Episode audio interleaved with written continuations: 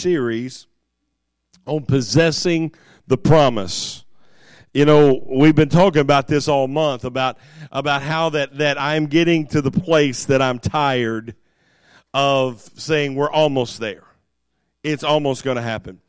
Uh, this weekend has been a great picture of that because this weekend, as we've been watching the news in this part of Missouri, uh, we've been hearing that it's coming, it's coming. Uh, you know, we're going to have a, a winter weather advisory. No, it's a winter weather warning. No, it's a blizzard warning. No, it's the end of the world as we know it. It hasn't snowed this month since this much since 1822. I, I mean, you know, uh, it, it, I, I saw a commercial on TV the other day. I think it's for an insurance company. It says you would think that a 500 year storm would only happen once every 500 years. Says, however, we've had 500 year storms every year in some place in America, and, and sometimes more often than that. And, and recently, and, and and we're we're in a time where we're always watching the weather and we're always hearing how it's going to be how it's going to be. I've got somebody at the back of the sanctuary right now. And, and, their job today is to continually go out and check the weather. And they've got hand signals to give me when they come in and go it's bad it's bad. That, that that's going to be my clue that i got to close it down and get everybody home. But um, uh, you know, we, we, we know it's coming, but we don't know when it's going to get here. Well, just the way we've been looking for this weather system to come through, and we've been wondering, and we've been saying, oh, we can see it on the horizon. It's happening over there. It's happening. It's headed this way. That's the way we've acted in the church. We've said, oh, we can see it coming. We see a move of God in Pensacola, Florida. We see a move of God in Kansas City, Missouri. We see moves of God in other places and other areas and we can talk about revival services and we can talk about churches that have had great growth and we keep saying it's on its way here. But all we got is rain right now. And until we actually see, until we actually walk out of here today and see snow on the ground, we're going to wonder how bad, how, how, how big the snow is going to be. We can walk into our church every week and we can feel a little something once in a while. But until we get engulfed in the promise of God's power, we're not going to understand what it's like. I was just a child. And be honest, I was living south of here in Oklahoma, so it wasn't as bad. But every time it snows, in this part of the country and where I where I lived last was in northern Ohio. Every time it snowed, I heard the same thing. Well, it's not like the winter of 78. I got a few people nodding their head right now. That was a that was a a major winter event and until we see God move in that kind of promise, then we don't know how to walk out and say, Oh, I was a part of the outpouring. I've been a part of the promise of God. I've got news for you, church. We need to quit wondering when it's going to get here and we start, need to start possessing what God has already given us. But we've got to conquer some things to possess the promise.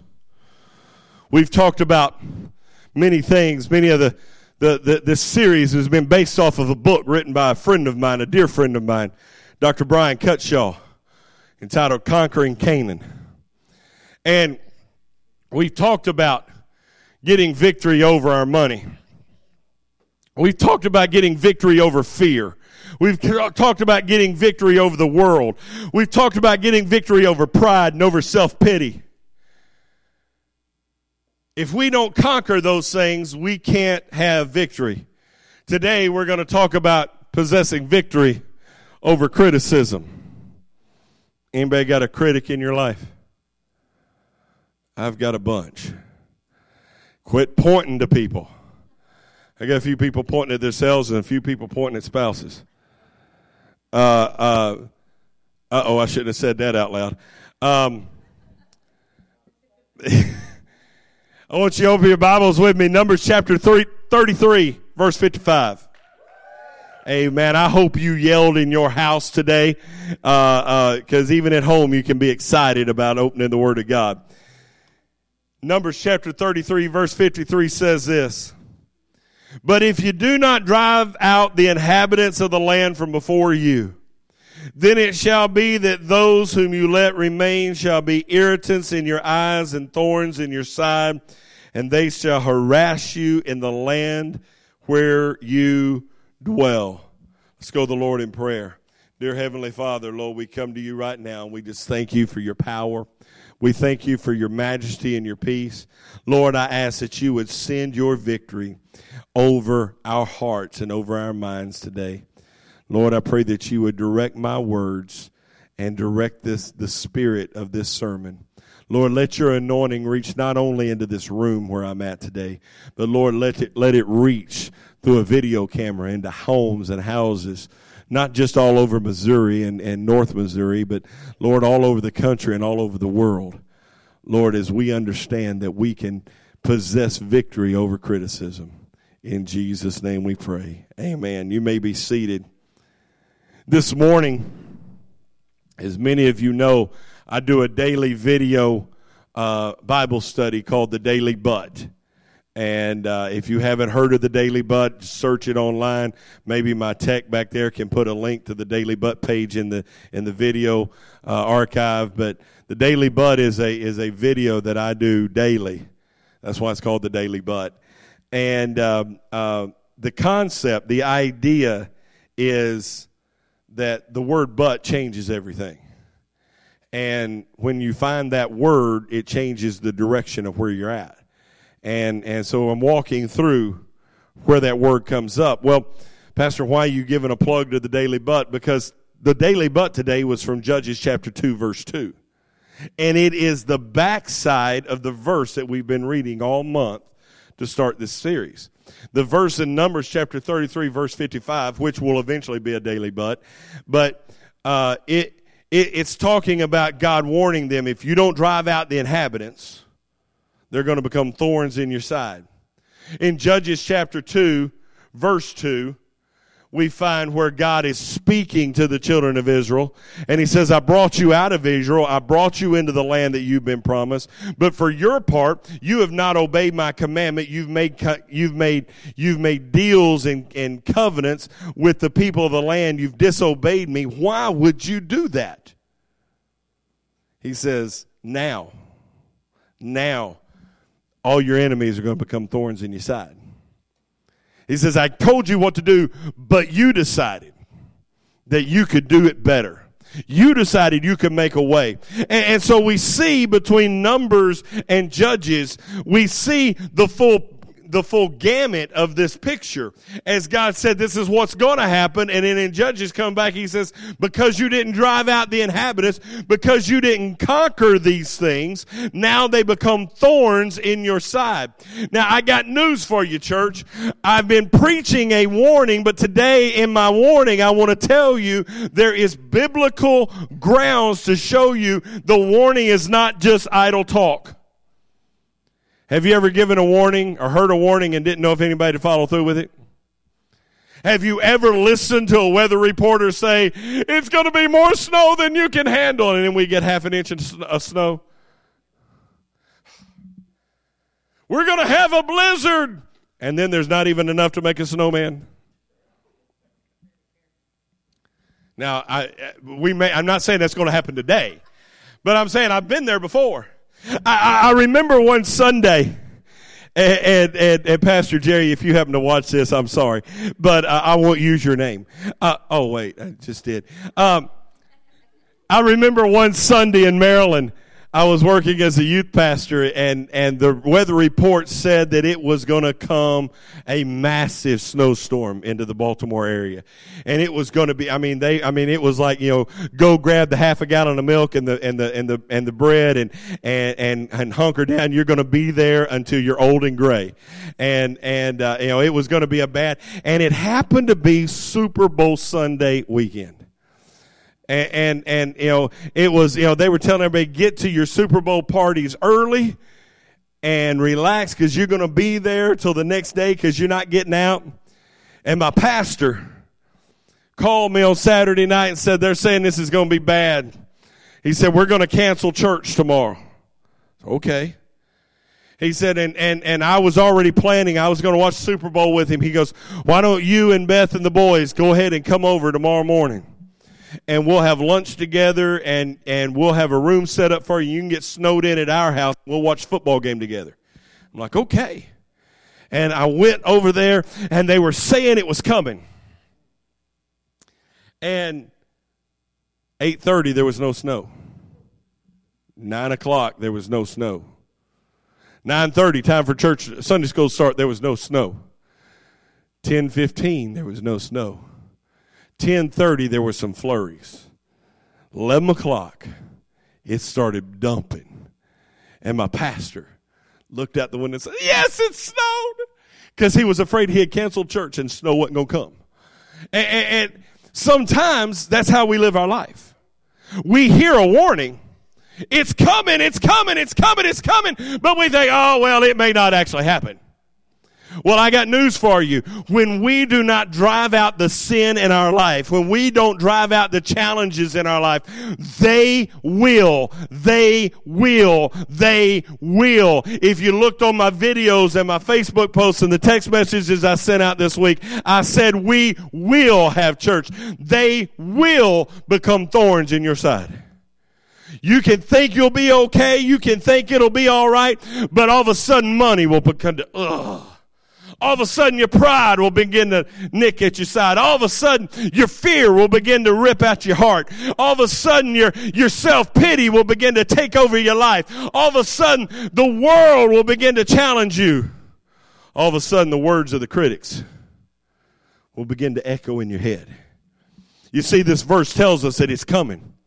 Now, the last sermon that I'm going to preach in this series, there's other areas that we need to con- conquer I'm not talking about.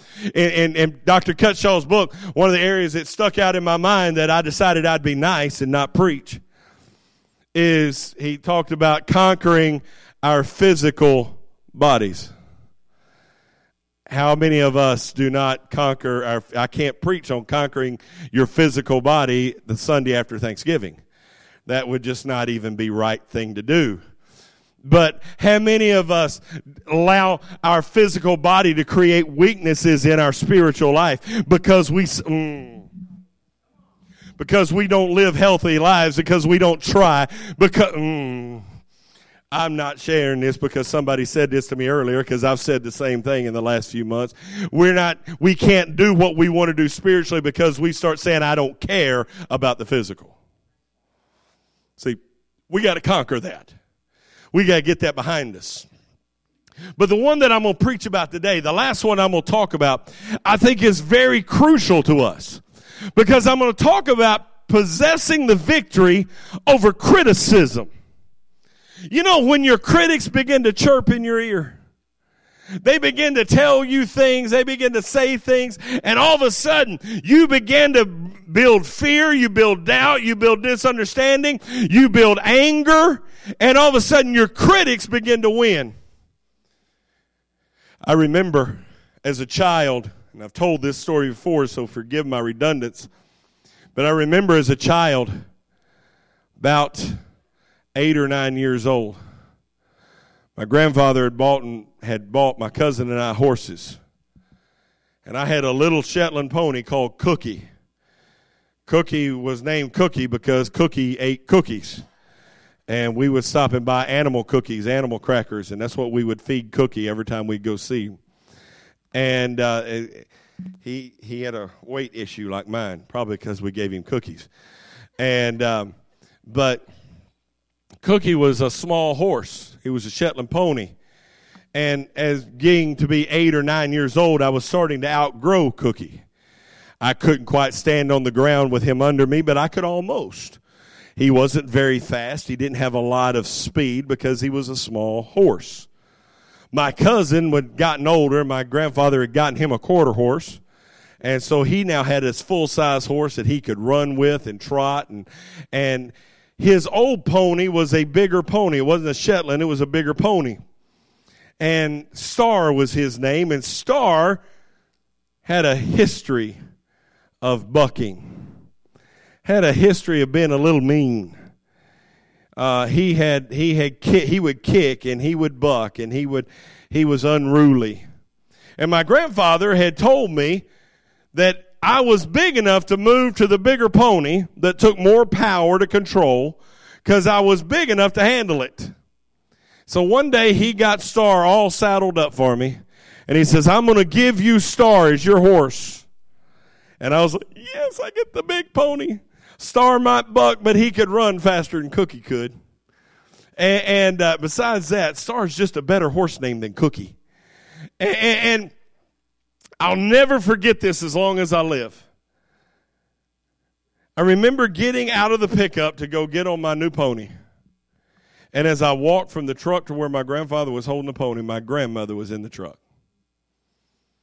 And my grandmother was a loving woman, but at times she was fearful. And my grandmother, out of her worry, began to criticize. Paul, don't let him get on that horse. Paul, that boy's too young for that horse. Paul, that horse is going to kick him off. He's going to get hurt. He's going to fall down. He's going to get bucked off that horse. And when I heard the words of the critic, I got to the side of the horse, and with tears in my eyes, I looked at my grandfather and I said, I don't want him. I want Cookie. My grandfather, a little annoyed, walked off with the horse, brought Cookie back out, and I rode Cookie. Now, that story is sad enough. But what's worse is that was the end of the summer. February of the next year, my grandfather was killed in a car wreck. April of the next year, we sold all the horses, and I never got a horse bigger than Cookie because I let the critics convince me that I couldn't go any bigger.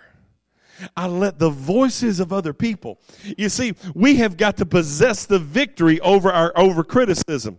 In, the verse we've been reading all, all month says Joshua 3 10 says, And Joshua said, By this you shall know that the living God is among you, and that he will without fail drive out from before you the Canaanites and the Hittites and the Hivites and the Perizzites and the Gergesites and the Amorites and the Jebusites the Amorites or the nation that we're going to talk about today as we talk about uh, overcoming the power of criticism. See, criticism becomes a war of words. When we speak, we need to understand that the spoken word has power. The spoken word has power of creation. How do I know that? In the beginning, God said, let there be light. God said, He spoke and there was light. He spoke and the earth was formed. He spoke and the animals inhabited the earth. He spoke and things happened. The only thing that the Bible says he fa- formed or fashioned was mankind. Everything else was spoken into existence. He spoke it and said, let it be. When we understand that word is the power of, of, of creation, then we begin to understand that when we use our words, we create. We create victory or we create doubt. We create positive or we create negative. We can say, it's bad. It's bad. Or we can say, it's going to be okay. See, we understand that. We can either say, "Oh, I don't think we're going to make it." Time we get out of church today, it's going to we're not going to be able to get home. Or we can say, God's got this. Can I tell you how our life works sometimes? People come up in our face and say, God's got this, and you just want to slap them. You know, it's like, like that old t shirt I saw. It makes you want to give them a high five in the face with a wooden chair. I don't want to hear you positive. I don't want to hear how what you think's going to happen. But all of a sudden, we're in a war of words. Oh, war of words can be scary. A war of words can bring about problems. We need to understand that people are talking. But that doesn't mean that we have to be listening.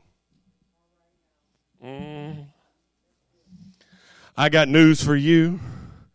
Some of you sitting in this room have already tuned me out. I look around, I don't think I see anybody sleeping yet. That's a good thing. It ain't over yet. Hang on. Some of you right now, you're live streaming this service and you done you done relaxed back. You got your feet kicked up in the recliner and you're just fighting the eyeballs. It's peaceful. The words can be spoken, but they don't always have to be listened to. My question for you today is what words are you listening to? Let me tell you about a story where somebody listened to words and let, let them annoy them enough that they changed their life. See, Moses was the man God had chosen to lead his children into the promised land. He had used Moses to bring about 10 plagues in Egypt. He used Moses and, and, and gave him power and authority. It was Moses who stretched his staff out over the Red Sea and it parted. It was Moses that time and time again brought about from his word the deliverance of God's people. Matter of fact, there was one time when they were hung, they were thirsty.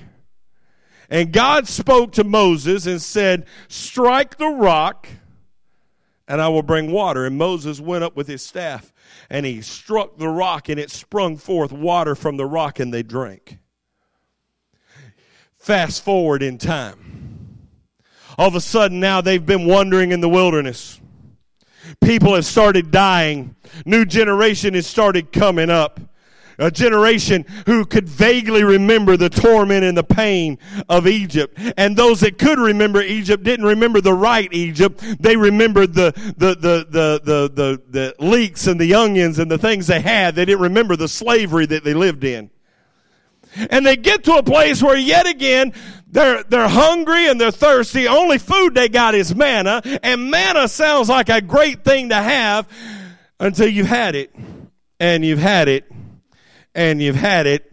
I mean, let's be honest. We get, we get a little annoyed at the children of Israel for complaining about the manna. God gave it to you. Why can't you just be satisfied? How many of you have already went out and either made another dish or went to the store and bought something to eat because you were sick of turkey? By Friday night, we were ordering pizza. We had all kinds of turkey in the house, but we were ordering pizza. I didn't want no more. I dread going home and eating me a turkey sandwich, but I forgot to put lunch in the crock pot. So guess what I'm having when I get home? A turkey sandwich. Let me tell you something. We can't even make it a weekend with one food. They made it 40 years with one food. Man, every day they can't find clean water. They're moaning and they're going, Moses, why can't we go back? Can you imagine being Moses? Oh, Sarah's already looking at me like, oh, oh. Sarah, why didn't you do this? Sarah, is that taken care of? Sarah, Sarah, Sarah, Sarah, Sarah. Oh, she, she, she's, oh, I'm backing up now. She, she got that look in her face. I, I'll deal with the people, Pastor, but I don't want to deal with the issues. the people just, come on now. He was stressed.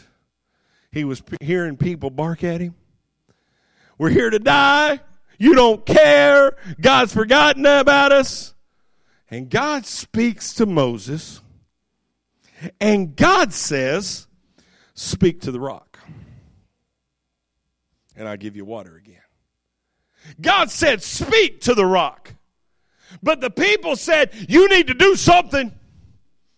And I believe that Moses got a little irritated. All right, everybody gather around. I'm going to show you something. I'm going to show you who God is. Oh, he was irritated. He thought he was irritated rightful, righteously. But he was listening only partly to the right people and mostly to the wrong people. He was hearing that God said, I'm going to give you water, but he wasn't listening to the instruction, but instead he was hearing the complaints of the people. You ain't doing this right. You're not taking care of us. You don't care about us. And the Bible says he takes his staff and he looks at the rock And when God said to speak, he hit. Pow, pow, pow. Water came out. See, I told you. It's okay. But then God said, because you didn't listen, because you were disobedient to me, when I said to speak, you hit. Pastor, what's the big deal about that? Moses took it into his own hand to be driven by the criticism of other people. He said, Because you didn't listen to me, you will no longer go into the promised land. You will see it from a distance, but you will not cross over. Pastor, what are you talking about? I'm talking about that sometimes we allow our critics to make us fall short of God's promise.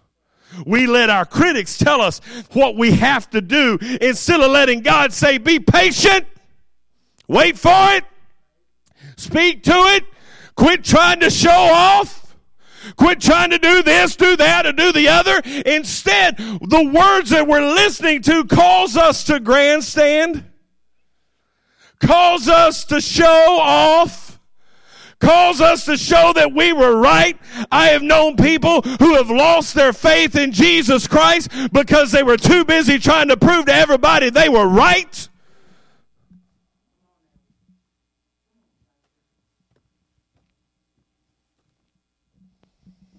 Quit trying to prove you're right and start trying to walk in what is right.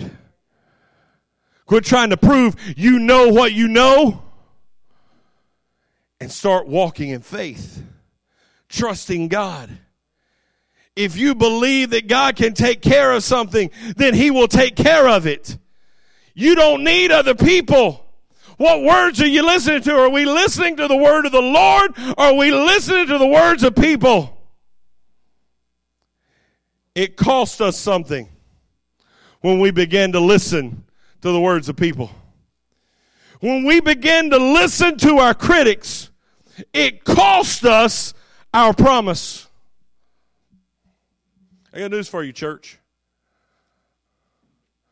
I feel God in this house. I feel God in this house.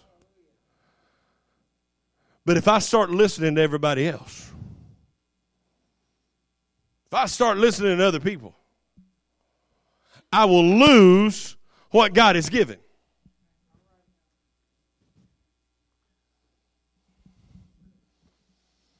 You want to know what's wrong with the church in the world today? You want to know what's wrong with the church in America today? You want to know what's wrong with Souls Harbor? We spend too many time listening to other people tell us how to have church. Instead of listening to God tell us to worship Him and adore Him and bow down before Him, instead of t- listening to God lead us and direct us, we're too busy listening to how somebody else is having a church and thinking we need to do it that way or how somebody else in the church wants it to be.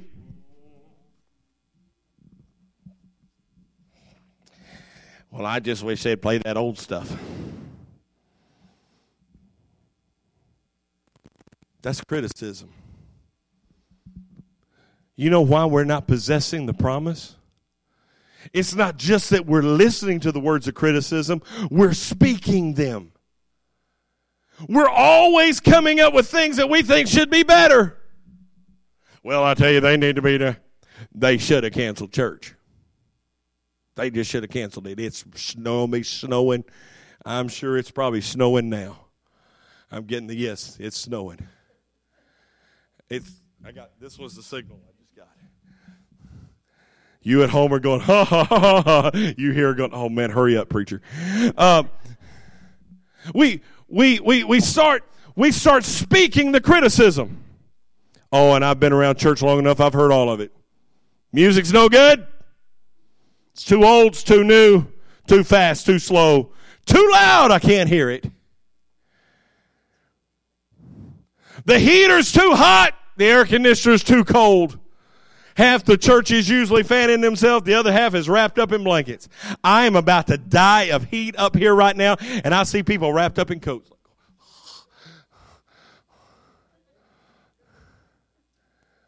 We, I wish everything in this church wasn't blue. We got more blue than we can deal with.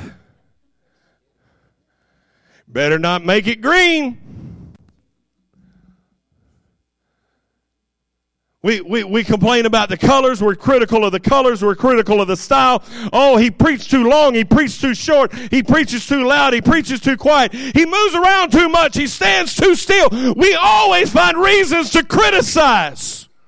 And when we begin to criticize, the cost of criticism is our promise. When are we going to make up our minds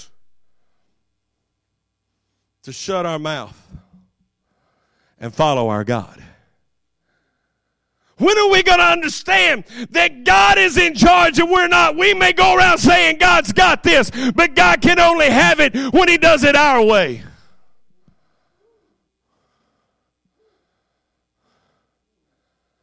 Mm.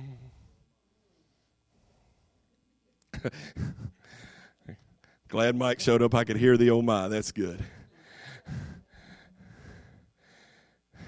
Man, if Mike had stayed home today, we'd have got even harder. But I back off when I hear the oh my. Let me tell you something. I, I, can preach all month. I can preach till I'm blue in the face. I, I can preach till I'm dead. We were talking before church. One of the ways I want to die is I want to die in the pulpit. I, I, I, can preach till I'm dead. It doesn't matter if I allow criticism to grow and I, and I let criticism guide the direction of the church. We will never get to the promise. I got to close because um, I got to close. But I got to tell you something. There's two things we need to pay attention to. Number one, quit being a critic. Every time you hear a critical word come out of your mouth, replace it with two positives. I'm going to tell you something. I, I, I, know some people that that that that, that their gift because sometimes you got to see the bad to fix it. And I understand that. That's not really what I'm talking about. But if you're not careful, if your gift is to see what's wrong, after a while, that's all you see. When I was in college, they would send us to check out, to, to, to do observations. And, and I was a Christian education major, so I'd have to go to Sunday school classes or church services, and I would have to do a review. What did they do? How did they do it? And then it always ask the same thing. What could they have done better? And what did they did, do wonderfully? Man, I could write pages on what they could do wonderfully. Man, they were, no, no, no. But man, when I was in college, what could they do better? It was good. I, I, I had something in my mind in those days that I didn't see the negative. And, and all of a sudden, I, I, I had to learn for school. And I'm going to tell you what happened. When I learned how to see with a critical eye, you know what happened? Before I realized it, I would go into a service and I could tell you everything was wrong with it and I couldn't find anything was good with it. Because I looked with a critical eye. I became, instead of trying to help a situation or learn from a situation, I became critical. I became a barrier to the promise. Mm, I've been in church I've been in church where God moved and people are dancing, and I went, really didn't like the way that guy preached. He wasn't fiery enough. Well, why was everybody shouting? The guy never moved from behind the pulpit. I mean, everybody knows you got to run around, jump up and down, and yell and scream and holler in the microphone to get the Holy Ghost moving. I mean, if I don't sit down on the stage at least once, I'm not even preaching. Man, I'm glad we have a high stage. It'd be sort of miserable to be like, okay. Sorry. We get we get to a place that we think if it's not our way, it's wrong. If we're going to expect the promise, we got to quit being critical. We got to quit looking for what's wrong and start celebrating what's right. We, yes, you're going to find something wrong. Yes, I'm going to mess up once in a while. Yeah, I have once in a while, a little bit. Eh, yes, somebody next to you is going to have forgotten their deodorant this morning. It was cold. But when we start letting the critical eye guide our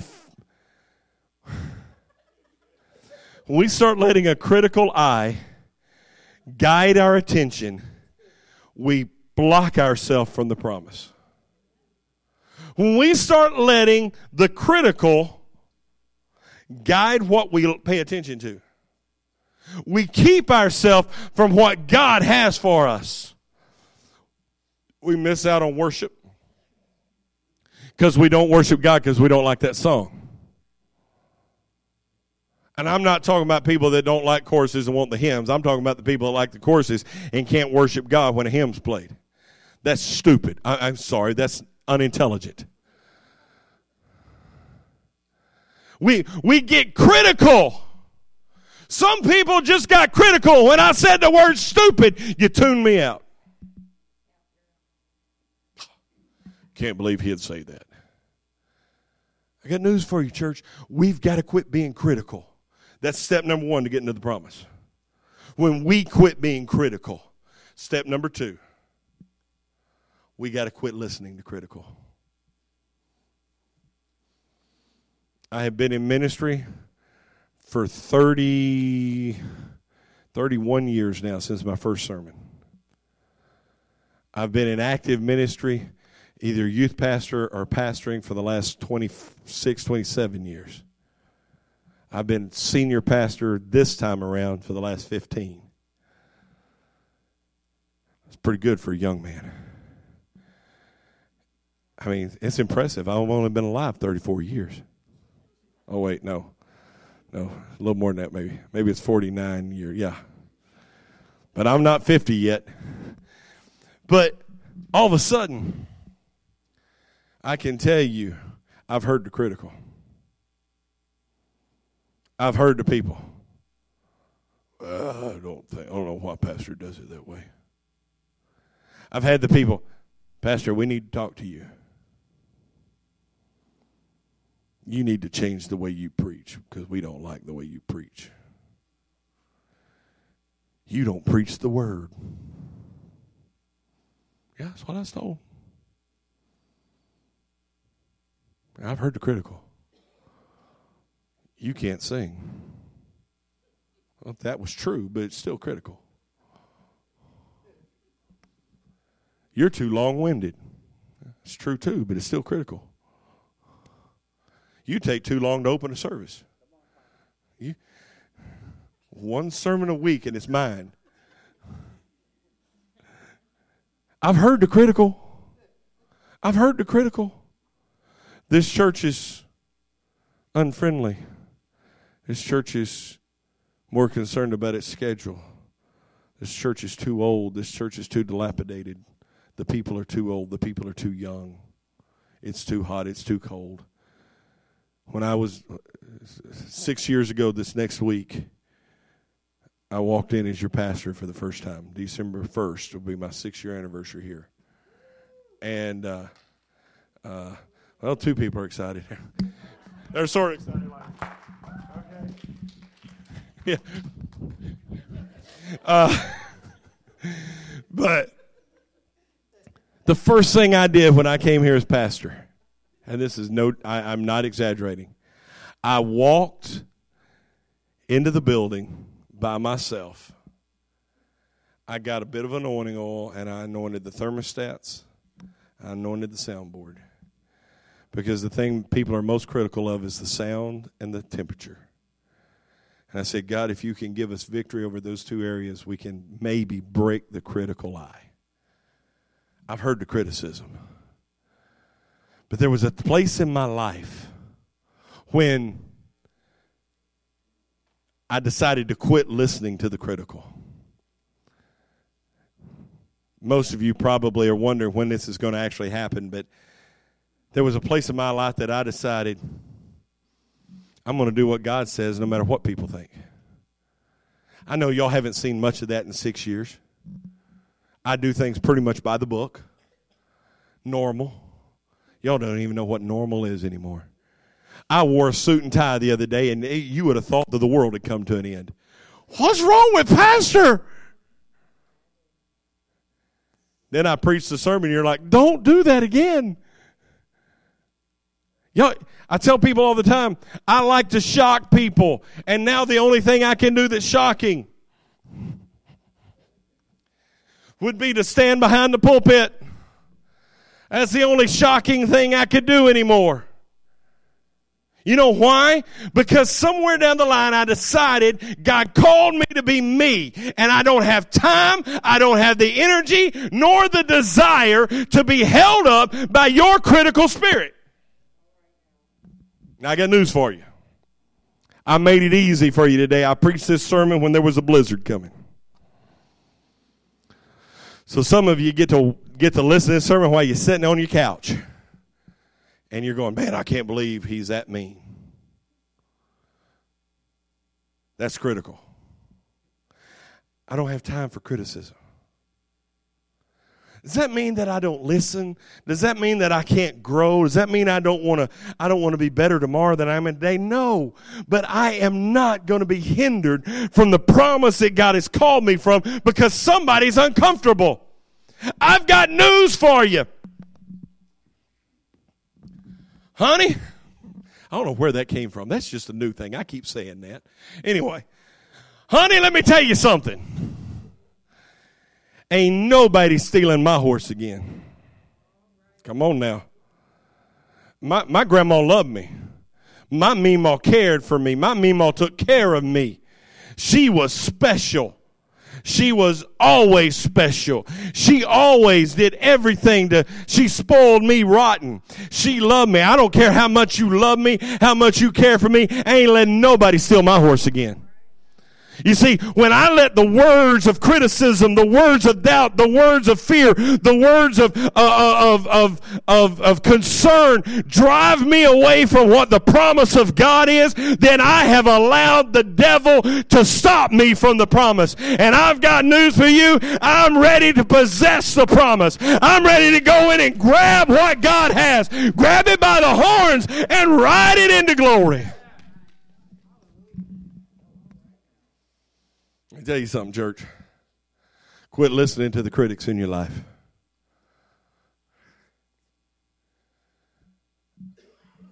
I know. Critics sometimes are there to help. I understand that. But sometimes we got to step out. Sometimes we got to step out. A critic that is there to help you will be there to pick you up. A critic that's there to stop you will disappear when you quit listening. That's how you know who your friends are. See, what I didn't realize as an eight year old boy is if I'd went and got on that horse and that horse had bucked me off, Grandma wouldn't have been over there going, Told him! Grandma would have been out of that pickup over there picking me up off the ground, dusting me off and kick, kissing my boo boos. That's, that's, who, that's who loves you. That's who loves you. But I'm going to tell you something. There comes a time where you got to go, mm. it's hard. You may not succeed. You may get bucked off the horse. If I'd have got on that horse, even if the horse had bucked me off, my story today would be I got on the horse and it bucked me off. But that was my horse. That was my horse. And when my grandfather died, and my grandmother gave me the money, she gave me the money from Cookie, what we sold Cookie for. If I'd have got on that horse, I would have got the money that they sold Star for the bigger pony. I went and bought a black and white TV, Had it till after I was married. And I had a had a plaque made, put on stuck onto it. Dedicated to Cookie, it said. If I'd have gotten on that other horse, it'd have been dedicated to Star. Well, what does that matter? It would have changed where my last horse was. It would have changed how far I had progressed to. But because I never got a chance to go further. You ever had a horse? Oh, I had a Shetland pony. I never had a bigger pony. Never had a horse. I think Rick's going to get one, though, so I can ride it. Uh, Rick's saying, uh, Mary's going, uh, and, and we stop short of our potential. We stop short of our promise because we've listened to the words of criticism. Even if you get knocked down. When the Israelites attacked the Moabites, and forgive me, I can't remember where the scripture was, but when they attacked the Moabites, they, they destroyed five kings.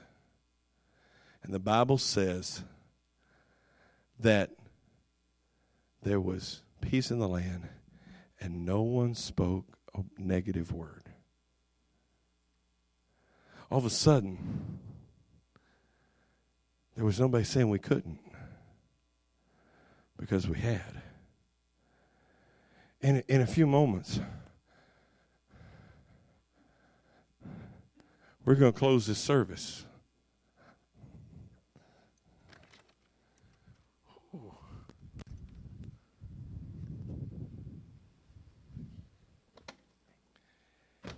And nobody's going to ask, is it going to snow? It's already snowing. Nobody's going to say, what's going to happen if it gets here? Because it's here.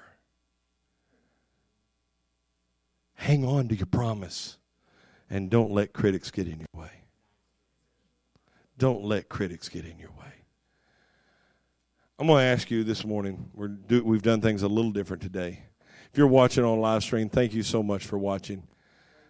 I I uh, I thank you for being a part. I want you to know I'm praying for you. I'm praying for safety and and protection, and I I want you to have victory today. I'm gonna have them cut off the live stream. I'm gonna give those that are here a chance to to be anointed in prayer if they need to be. But thank you for joining us today. Those of you that are here, if you've got a need, we're going to close this service with pastor pastor's prayer. If you've got a need today, I'm going to ask you to come to the front. I'm going to anoint you with oil as we close.